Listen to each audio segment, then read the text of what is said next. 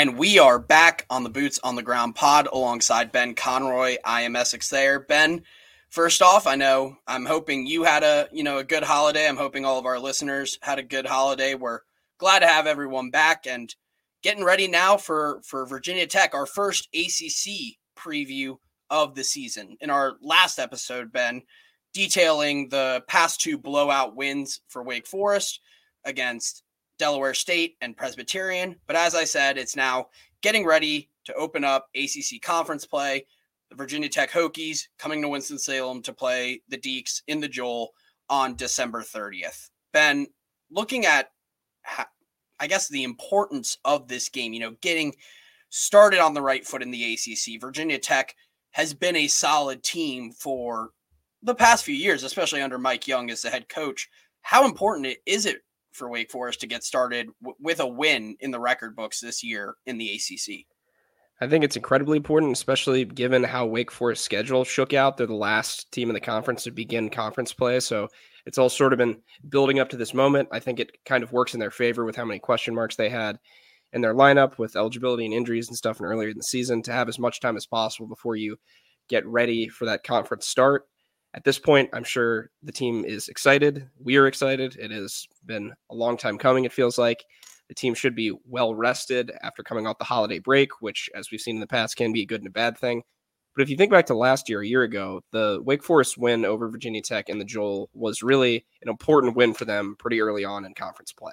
They it was a close, hard fought game that went down to the wire. I could see that potentially happening again this year, but Wake was able to grind out a really important win for that team. And this Virginia Tech game is coming at another time where if they win, it will be important. It will be a game where Wake sets the tone maybe for conference play, shows what I think to be a pretty quality team in Virginia Tech that and shows the rest of the conference that you know they mean business. They're here to play and can make some noise. So I think uh, Virginia Tech is going to be a good test for this for this Wake Forest team, and you know always always good to be able to start things off on the home hardwood, which which the Deacs will be doing in just a couple days here.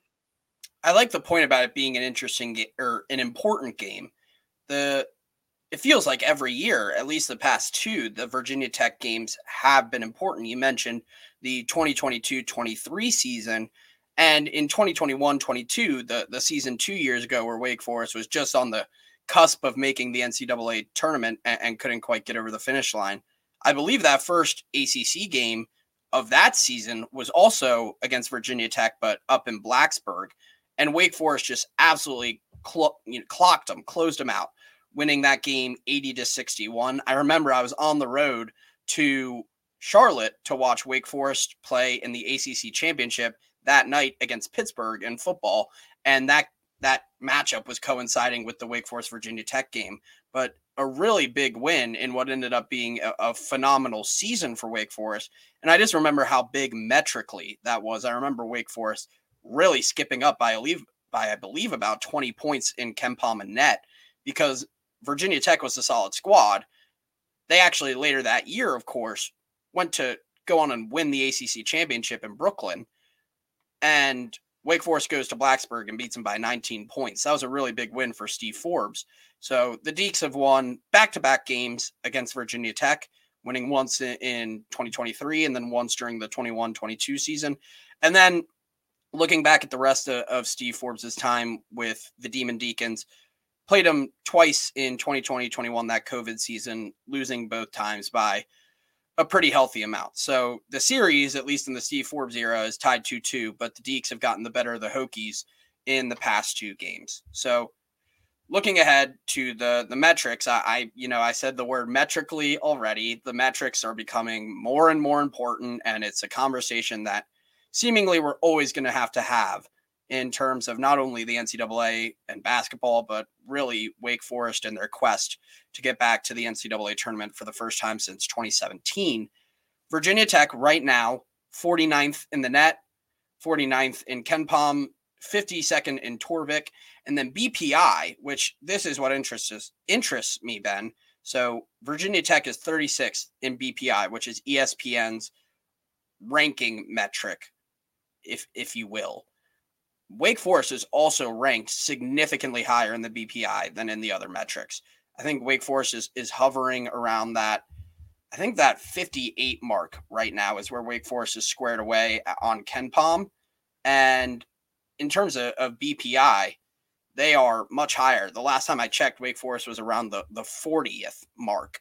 So BPI, liking both Virginia Tech and Wake Forest significantly better than the other metrics, something to to think about. And Virginia Tech is just a really balanced team, Ben. I know you have some thoughts on this team. I'll let you get into it in a sec. But in terms of KenPom, top 65 in both offensive and defensive efficiency. So really balanced on both sides of the court.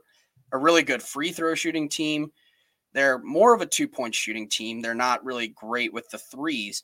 And then this is what I'll, I'll love to talk about later in terms of the roster. 38.3% of Virginia Tech's minutes are coming off the bench. So this is a team that is not only trying to still figure out its starting lineup, but there is a heavy rotation and a lot of guys playing. Whereas when you look at Wake Forest and now with that starting lineup figured out with, with Efton Reid making the jump after his waiver was accepted, there aren't a lot of bench minutes to go around. So deferring in in that regard, but it, it's just an interesting team to look at in terms of metrics. Ben, I'll let you get into your thoughts. Yeah, I have done some research around this Virginia Tech squad. Uh, watched some of their recent performances, and I just wanted to take a look at where they stack up in the ACC through 12 games so far. So, you know, we talked about they're not an excellent three point shooting team. They're 12th in the conference in three point shooting at just under 34%. So, not excellent there. They have a couple guys that can shoot the three. Um, we'll get into those a little bit later. They are 12th in the conference in scoring at 74.4 points per game. They are 11th in field goal percentage at 44.9 points per game. They do a really good job of getting to the free throw line at, you know, just over 22 free throw attempts per game. But their calling card, I think, and I'll get into this, is that they are third in the conference in defense. In they average, they give up just 64.4 points per game. And that stat right there, I think, kind of gets at the crux of this Virginia Tech team's identity. And, you know, I, I think they are they're a really good defensive team. They have veteran pieces. They play solid, consistent defense. They force you into long possessions and contested shots and have a really good rim protector and presence in Lynn Kidd, who we'll talk about a lot later. Is a fantastic player. But the other thing I noticed when I was re- researching this Virginia Tech team is that Wake and Virginia Tech are very comparable in a lot of areas. So in terms of conference ranking, they're 13th and 14th in the conference in total rebounding and offensive rebounding, with Virginia Tech sort of just being on top of Wake Forest there. Ninth and 10th in defensive rebounding, again, with Virginia Tech just on top of Wake Forest, and then an eighth and ninth in opponent three point percentage. So those are a bunch of categories where Wake and Virginia Tech are incredibly evenly matched. And I think it's possible that whichever team is able to gain the edge in those you know, in those categories, we've seen rebounding and offensive rebounding and overall rebounding decide games for Wake Forest already.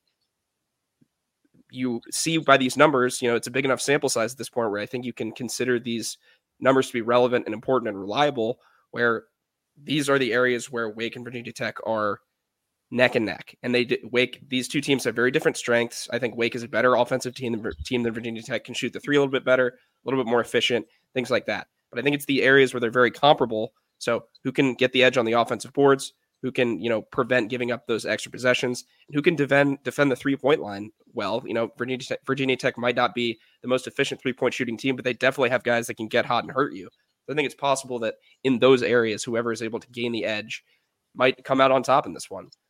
And so, my overall sort of conclusion about this Virginia Tech team in the research that I've done is that they are a, they're a good defensive team my overall conclusion is that they're a team that has offensive weapons, but I think will beat you with consistent and fundamental defense. So looking at the sort of their past two games, they blew out American at home, uh, allowed just 55 points in that game. So a really strong defensive performance. And against Vermont a little while ago, this I think is a very revealing performance about this team.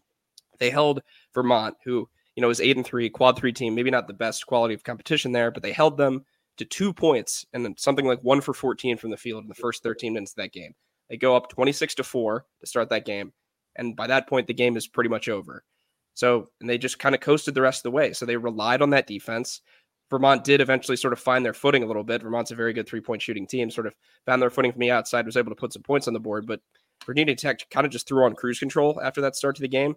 So I think that is how they can beat you, is that they can get you off to a cold start from the field, you know, go rely on some of their veteran pieces on offense, feed the ball into Lynn Kidd, Lynn Kidd down low, and can sort of just grind you into the pavement and you know eke you out of games.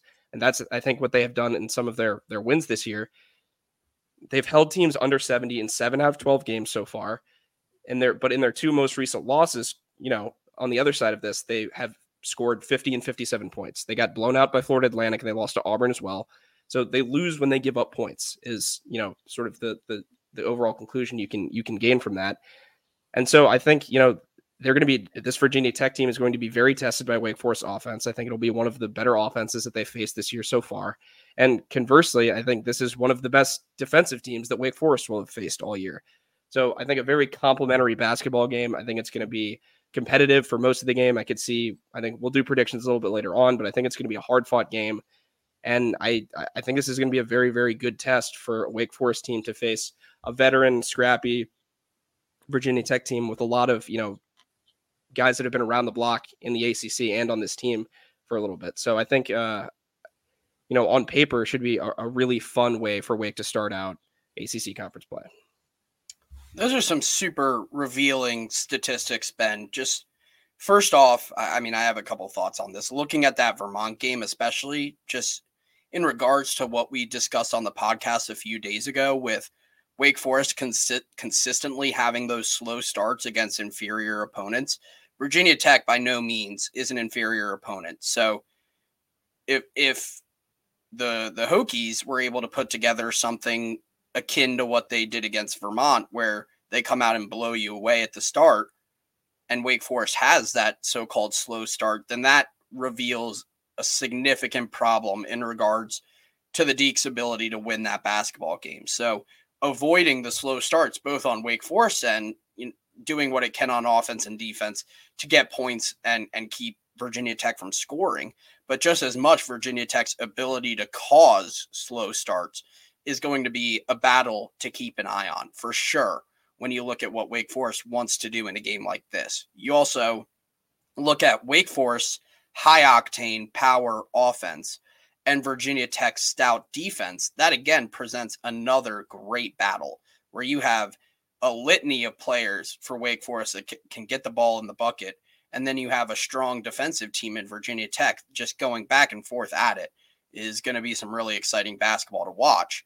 And then the third thing that I was thinking about is the the rebounding and the defense for Wake Forest. We talk about the offense consistently, and sometimes the defense and especially the rebounding as you mentioned Ben can certainly be lacking. But Wake Forest in spurts has showed that they can defend very very well and also rebound pretty well to go along with it. So it's not necessarily a decision. I, I, I wanted to use the word when Wake Forest decides to defend and rebound, but I wouldn't necessarily call it a decision. But when there is a concerted effort to lock down on defense and to be aggressive on the boards, when the guards come down on rebounds, things like that, that Steve Forbes has discussed ad nauseum this season, that it's clearly been a focus. But if there is that effort, and, again, that focus, for those things to occur in a game against a team like Virginia Tech, then that puts Wake Forest in, I think, a good place because then it takes out of it just being a, a great Wake Forest offense against a strong Virginia Tech defense and a Wake Forest offense that is a little bit more complementary. That is a really, really good offense, but can defend well and can get on the boards with a guy like Efton Reid, with Andrew Carr, etc. Then I think that's where that that give is, and Wake Forest is able to charge through this game and get the result that they're hoping to get. So that's to there's to be a lot of different clashing parts of this game going at each other. And it's I think it's you know it really is an up in the air kind of game just because of of the the makeup of these teams. So th- those statistics been really really great. I think it presents one of the more exciting matchups coming out of the holiday break on Saturday the 30th. I think it, it, it ha- you know, it could be it could be Wake Forest blowing out Virginia Tech. It could be Virginia Tech putting a number on Wake Forest, or it could be a really highly contested game. I again because Wake hasn't played in the ACC yet, I have no clue what's going to happen. I would say, but the way these teams match up make it seem like it's going to be a really intriguing game. Absolutely, yeah. I, I mean, it, yeah. Every other team has had sort of the advantage or you know at least getting their feet wet a little bit in ACC play. Um, Virginia Tech's first game was against Louisville. They didn't look great in that game. Louisville hung around, I thought, for a lot longer than they should have. Virginia Tech only picks up the seven point win there against a bottom of the barrel Kenny Payne Louisville squad. Um, but yeah, the, I mean, this is a this is a veteran Virginia Tech team. This is a team that Wake Forest has, you know, last year played a very close game with them, also at the Joel. So I think uh, I think Steve Forbes is going to have his work cut out for him. Team's going to have to get up and get ready. And like you said, that's a great point that you brought up about the slow starts because we talked, we did talk about this just a couple days ago, where Wake kind of skated by in the first half against some of these these quad four opponents. Can't do that anymore. Free ride is over. You are not going to be able to do that against this Virginia Tech team, and you know be able to just overcome that maybe, or the margin for error will be a little bit smaller. Is my point. So I think it's going to be uh, uh, it should be, I think, a highly cont- hotly contested game from start to finish. I think it'll be an entertaining game to watch because you kind of have these two teams with differing strengths and weaknesses, and you know, it's like kind of unstoppable force meets a movable object with Wake Forest defense or Wake Forest offense and Virginia Virginia Tech's defense. So we're gonna see, we're gonna see what this Wake Forest team is all about uh, in the first of 20 consecutive conference games. Yeah, can't can't can't forget the ACC, the grueling 20 straight conference game schedule going through the gauntlet, regardless of how good the ACC is on a given year. It is a gauntlet nonetheless. Talking about the games, Ben, Virginia Tech going into this matchup with Wake Forest at nine and three, and I was taking a look at the quads. It Virginia Tech has played some very, very solid basketball teams. I mean, they have already played four quad one games. Uh, they went one and three in those games, so not the best of results. But but time and time again, it has showed that playing those high quality teams on a, a consistent basis usually is a good thing for basketball teams in the non-con. So you have that nine point win. The one quad one win was a nine point win against Iowa State on a neutral court. And Iowa State, the metrics love Iowa State right now. The funny part is, Iowa State hasn't played anybody. I mean, they, I think the the the ranking, the metric rankings for Iowa State are a little bit phony and potentially might not hold, especially when you get to talk about a gauntlet. The the Big 12 conference schedule is a gauntlet, debatably unlike any other last year and especially this year. So I don't know if that that metric's is going to hold, but right now quad one win for the Hokies against Iowa State. And then you have the 2-point loss to South Carolina on a neutral court, a 34 point loss blowout loss to Florida Atlantic on a neutral court. FAU is really good this year. For remember, they went to the Final Four last year, so they've got some, some, I guess, some credit now, some street credit. And then you have the 17 point loss at Auburn in the SEC ACC Challenge. So three losses, a, a, a, one win in the quad one. They're one and zero oh in quad two, a seven point win over Boise State on neutral court. We talked about the the Vermont win. That's their lone quad three. And then they won six quad four games. Believe it or not, that Louisville win counts as a quad four win. But as you said, Ben, it was a little more contested than one would expect, given what we've seen out of Louisville. It was only a seven point win for the Hokies. So they've played a considerably strong schedule in the non con. And then you get into the ACC play. And it's a team that they they've got to figure some things out still. We talked about the bench minutes. It's a high percentage bench minute uh I guess ratio to the starting lineup and we'll talk about this now getting into the players. They're still trying to figure out who their starting lineup is. I mean, ever since Efton Reid came back, it's been a pretty like foregone conclusion what truly is the starting lineup for Wake Forest. I know Zach Keller has started a lot of games at center, but that's almost been kind of a a pseudo starting position. Efton Reid's the guy who's getting those minutes. So Virginia Tech last year, after last year, losing two of their key key players in Justyn Mutts and Grant Basile. It's a really big loss for the team, but they still have retained a lot of talent, especially at the guard position. Speaking of guards, they also lost a, a highly touted player in Rodney Rice, who elected to leave the team in October. I remember when that news came out, there a lot of Virginia Tech folks were were concerned about what that meant for the team, just because of, of, of his reputation, I guess, or, or the idea that he was going to be a really strong player.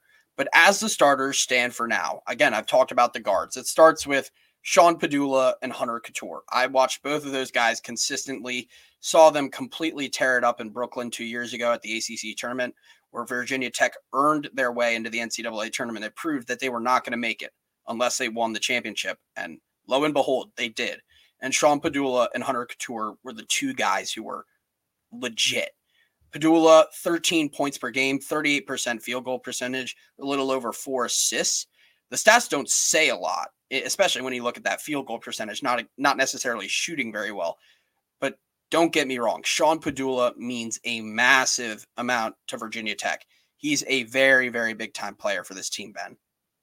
Yeah, I like Sean Pedulla's game a lot. And I think one stat that's a little bit below the surface that does say a lot is that he has – per KenPom, he's used on over 28% of their possessions, which is the highest rank, which is the highest rate on this Virginia Tech team. So the offense is flowing through him in more ways than one. He's the lead distributor with 4.2 assists. That's nearly twice as many as anybody else in the team. So this is their. I, I like to describe Sean Pedulla as kind of the the heart and soul of this Virginia Tech team. He is a known distributor on offense, can score a little bit, not having the most efficient year offensively, but you know, still scoring 13 points per game. He does a really good job of feeding the ball to Lynn Kidd down low. From what I've seen, he's a really good at penetrating, getting in the paint, finding Kidd down there, and giving getting him in good position to score. So Sean Pedulla is going to be somebody that, that obviously Wake Forest is going to have to pay a lot of attention to, and I think he's kind of just a, a bulldog, really you know, heady player, and I think like I said, it's been you know critical when he's been out there. I think he's struggled with some injuries so far. Um, is a very key piece of this Virginia Tech team's ability to succeed and win. You mentioned the injuries. It's been something that's been occurring over the past few games. Sean Pedulla did not play in Virginia Tech's last game against American. It was reported to be a precautionary holding out of Pedulla, but certainly something to keep an eye out for coming out of the the holiday break where you potentially have some time to to nurse that injury, get back to health. But if he is able to play, at what percentage is Sean Pedulla going?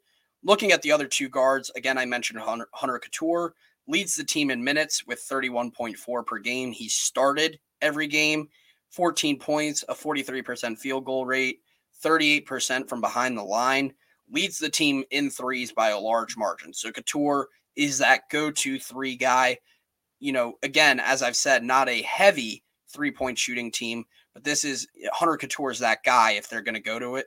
Also, another player to look out for in terms of guards is is Tyler Nickel. If you recognize that name, that is because last year he was with the North Carolina Tar Heels, transferred up the East Coast to Virginia Tech. He's a highly regarded player looking to find kind of that new niche with a new team.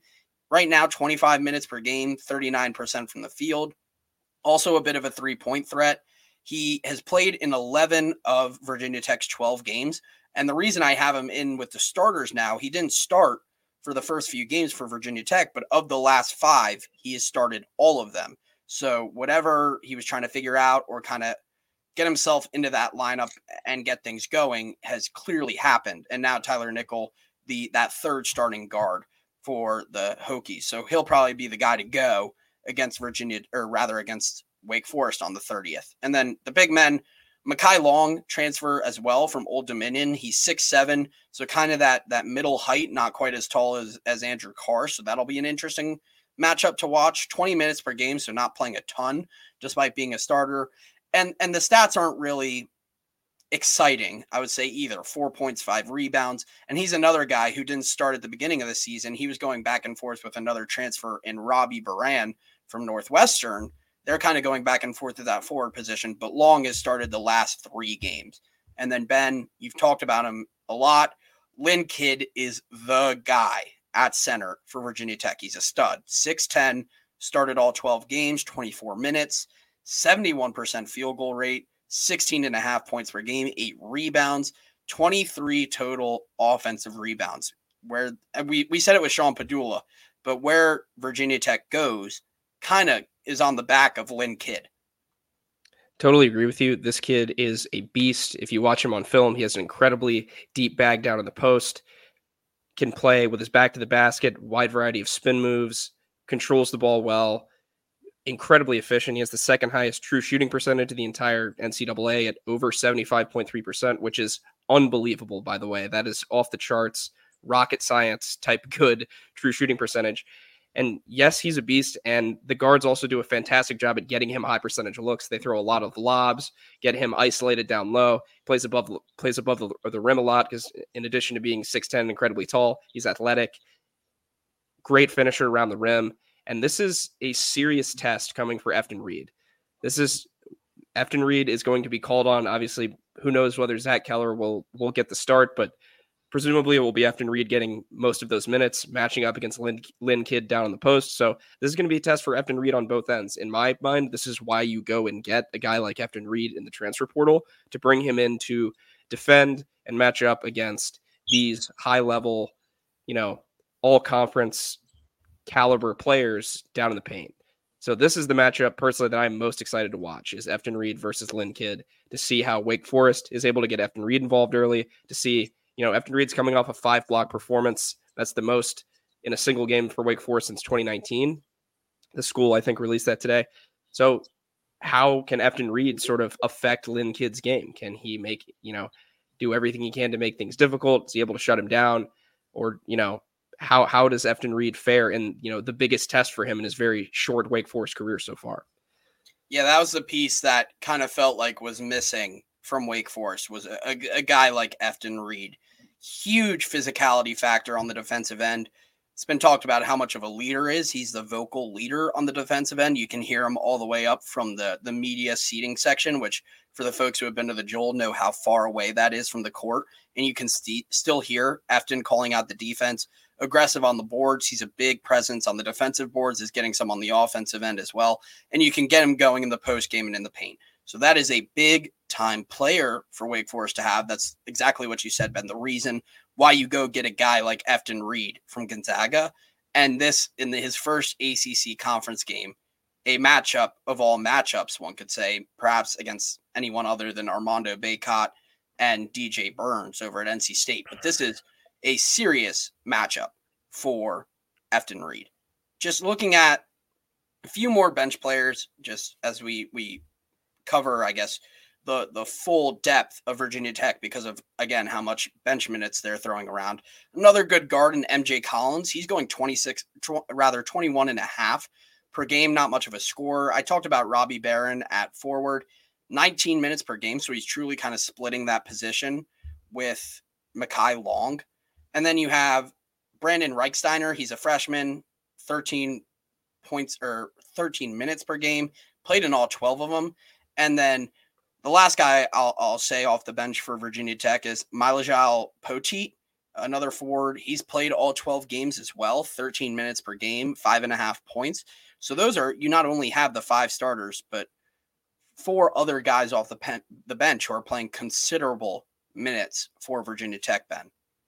Yeah, and I I like you said, watching this team on film, they go to their bench a lot. They're confident in that, you know, the other four to five guys outside of that that starting group. And I think for good reason. I really like MJ Collins's game. He's an, you know, an athletic guard. Maybe doesn't show up on the scoring sheet as much, but plays really good defense, I think, and is able to pop off some explosive dunks and stuff every now and again. Um, Rechsteiner is actually, believe it or not, despite only playing 13 minutes per game, is has is second on the team in assists at just over wow. at just over two. So he averages 2.4 assists per game. Clearly, is able to come in and distribute the ball well in a limited role. So that's a guy to, to watch out for. But you know, I think this Wake and Virginia, Wake and Virginia Tech also match up pretty well depth wise. You know, Wake is starting to develop a core group of bench players that they can go to, and Virginia Virginia Tech definitely has the same thing. So I think that I think that partially is what will allow Virginia Tech to be a consistently competitive team in the conference is that they have you know, they're not just playing six guys. They have eight, nine, ten guys that they can go to and give meaningful minutes to. So I think again, that's just something else. It's another factor that will end up testing Wake Forest in this game. Will be important to see how they respond to that. It's kind of crazy. I mean, I was just flipping to to one of my, I guess, uh, notes on my my sheet here for the podcast. It's pretty crazy that Rechsteiner is second on the team with just a little over two assists. I don't know. I mean, to me, that doesn't seem like a lot, just considering looking at Wake Forest box scores over and over again. It's a team that shares the ball. I know Sean Pedulla is heavy in the assist mark, but the fact that you've got a guy second best on the team with just two assists per game seems a little small on that end for me. No, I agree with you. Yeah, um, this Virginia Tech team, they don't average. You know, they're not coming out and averaging 20, 25 assists a night. They're just under 16 total assists per game as a team. So it is, yeah, it's really interesting to me that nobody else, you know, they, they only have three players that are over two assists per game. Um, MJ Collins is the third one, another bench yeah. guy with 2.1 assists. So it's, yeah, it's it's interesting to me that most of the distribution, at least in the starting lineup, comes through Sean Pedulla, and you know we talked about it. That is part of what makes him so important to this team. That actually might be, and I, this is purely hypothetical, but looking at that that the top five assist getters on Virginia Tech, all guards, and when you look at how high value Lynn Kidd is, it it might suggest that Virginia Tech truly is, and, and you've watched more of the film, Ben that Virginia Tech's more of an inside or rather outside in team as opposed to the inside out, where you have the guards working the ball into the post as opposed to the post play opening up the kicks that you see a little bit with Wake Forest, more that kind of inside out team. It, to me, at least the stats are trying to say that Virginia Tech really is that outside in team where they're getting the ball to Lynn Kidd a lot, which might mean that's why those guards are getting the majority of those assists. Yeah, no, I agree with you. I you know, we've talked about Virginia Virginia Tech is not an excellent three point shooting team. They're sort of bottom five in the conference in that regard. So I think this is a team that sort of knows what they got, knows what their identity is. They know that they have one of the best big men in the conference in Lynn Kidd, and they they get the ball to him. It's kind of a don't fix it if it's not broken situation. They let the guards do their thing.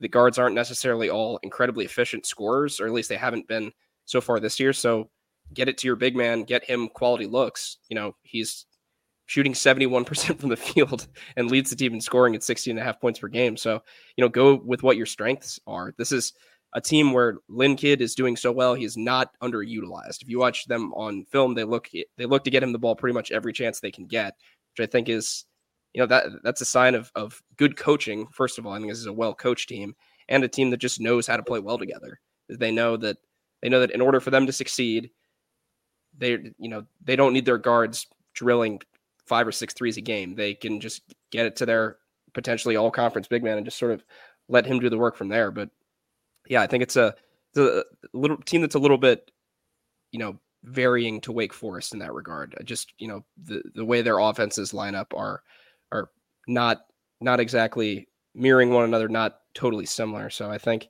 Yeah, that's it sort of just adds another layer to um, how Wake Forest will line up to defend this team. Well, if you all have had enough of my hypotheses, which I promise weren't in the plan for this podcast today. These ones coming up were in the plan. Finishing things out here with keys to the game and predictions.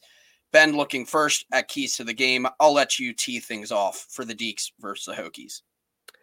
Yeah, um, you could probably guess what I'm going to say because we've talked about it a bunch of times, but it's going to be do not start slow. Start off on the right foot, play, start hot, find a way to, you know, get a few early shots to fall, avoid the dreaded slow start that has plagued Wake Forest at times this year. Just, you know, come out with high energy. I think that's been sort of the problem in some of these non-con Q4 games is that it's kind of a little bit harder to get the energy up when you're playing an NJIT, a Delaware State, a Presbyterian. With Virginia Tech coming to town to start off conference play, no excuse to not have great energy on both ends of the floor you know, hopefully you can get your guards going scoring early. But yeah, my biggest thing is just avoid falling into a hole early on.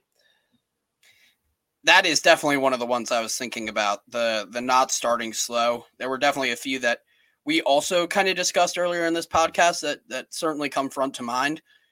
First off, it's got to be that battle between Efton Reid and Lynn Kidd. For Wake Forest to win that game, one would think that that battle at least needs to be an even or lean the way of Wake Forest. It's going to be a big time matchup for Efton Reid.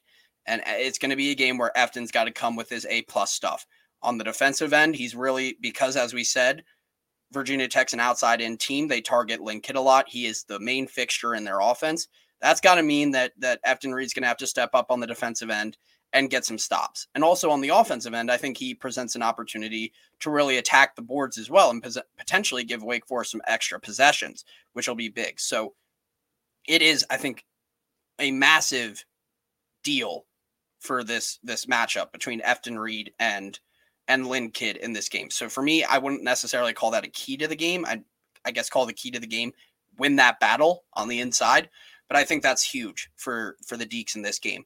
Another one is the defending of the three point line. So this will take a little bit of explaining. Wake Forest is a defense that helps a lot. They bring that that extra guy to help sometimes and oftentimes now they're doubling at points which I think is really intriguing, but they help a lot on the defensive end.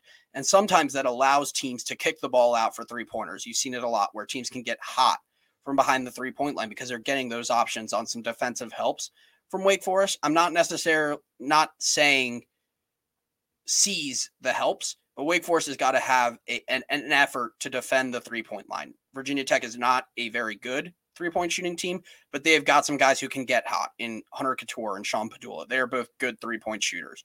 So, got to defend the three point line, make sure that those guys do not get hot because when a team gets hot from behind the three point line, obviously they are very hard to beat. And then my last key to the game is something that I talked about earlier.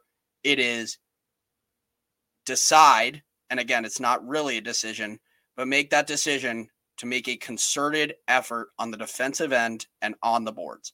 Wake Forest is a very, very strong offensive basketball team. That has allowed them to win basketball games against lesser opponents.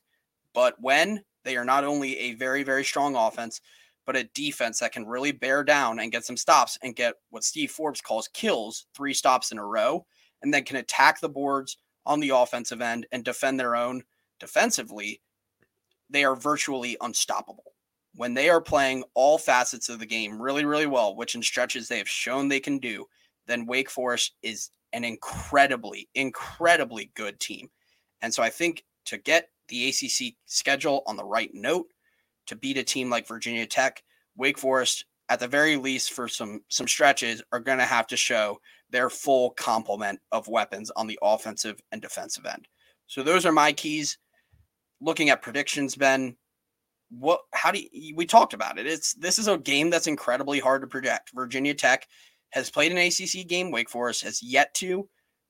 still trying to. We, we feel like we probably know a good bit about this team now that you're a significant stretch into the season. But again, we haven't seen them play anything in the ACC, so still trying to figure some things out. How do you see this one going? Yeah, I mean, I've mentioned it a couple times throughout the episode. I think this is going to be a hard fought game. Um, I don't think this is going to be a game where Wake is going to come out and score 85, 90 points. I just don't think that based on the complexion of both of these two teams, how they play, how good Virginia Tech is defensively, I just don't think that is going to be the case. I'm going to give this one. I, I do think Wake Forest is going to win this game. I am going to trust that they will be ready to play. They'll be rested. Guys who maybe were a little banged up will have the chance to get healthy. It'll be good. They're coming, you know, they've it's the 27th, so they, you know, Wake got back into practice yesterday, had plenty of time. They're all they're coming to they're in the midst of a very long home stretch right now. They're comfortable playing on their home court. Cannot overstate, you know, how important that is to be able to start off conference play on their home court.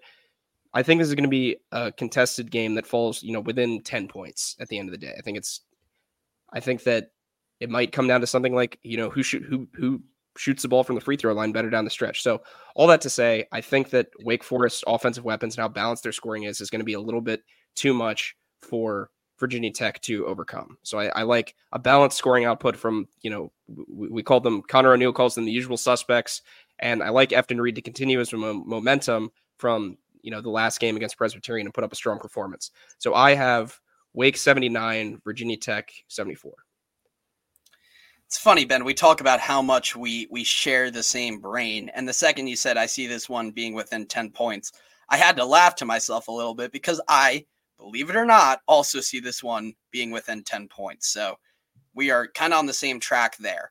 The way I look at this game is some, in a lot of ways, the way I look at at the previous games for Wake Forest, where things do start at the very least a little bit more competitive than one would expect and a little bit more slow.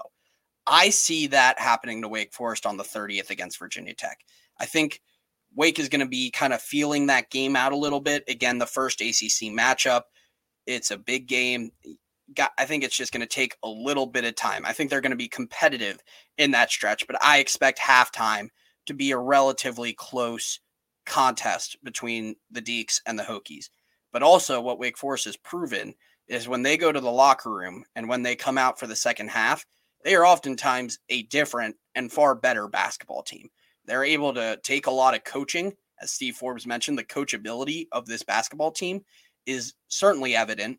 And I think they're able to figure out some of the the holes in their opponent and they're able to exploit those. And I expect the same thing to occur against Virginia Tech. I think this will be a close game at the the jump, and then in the second half, I think the Deacs will be able to figure it out. Again, as you said, probably not a high scoring game. I agree with that. I think Wake is able to put it together in the second half and, stretch things out to a 72 63 victory to open up ACC play with one in the win column. Of course, after this game, we will have our thoughts on, on however this shakes out, and then we will get prepared for Wake Forest's second game of the ACC conference schedule, heading up to Boston to play the Boston College Eagles on January 2nd. We'll have all the coverage here on the Boots on the Ground pod. Thank you so much for joining us. Can't wait to get things started. Wake Forest versus Virginia Tech. It's going to be a good one. Alongside Ben Conroy, I've been Essex Thayer. See you all soon.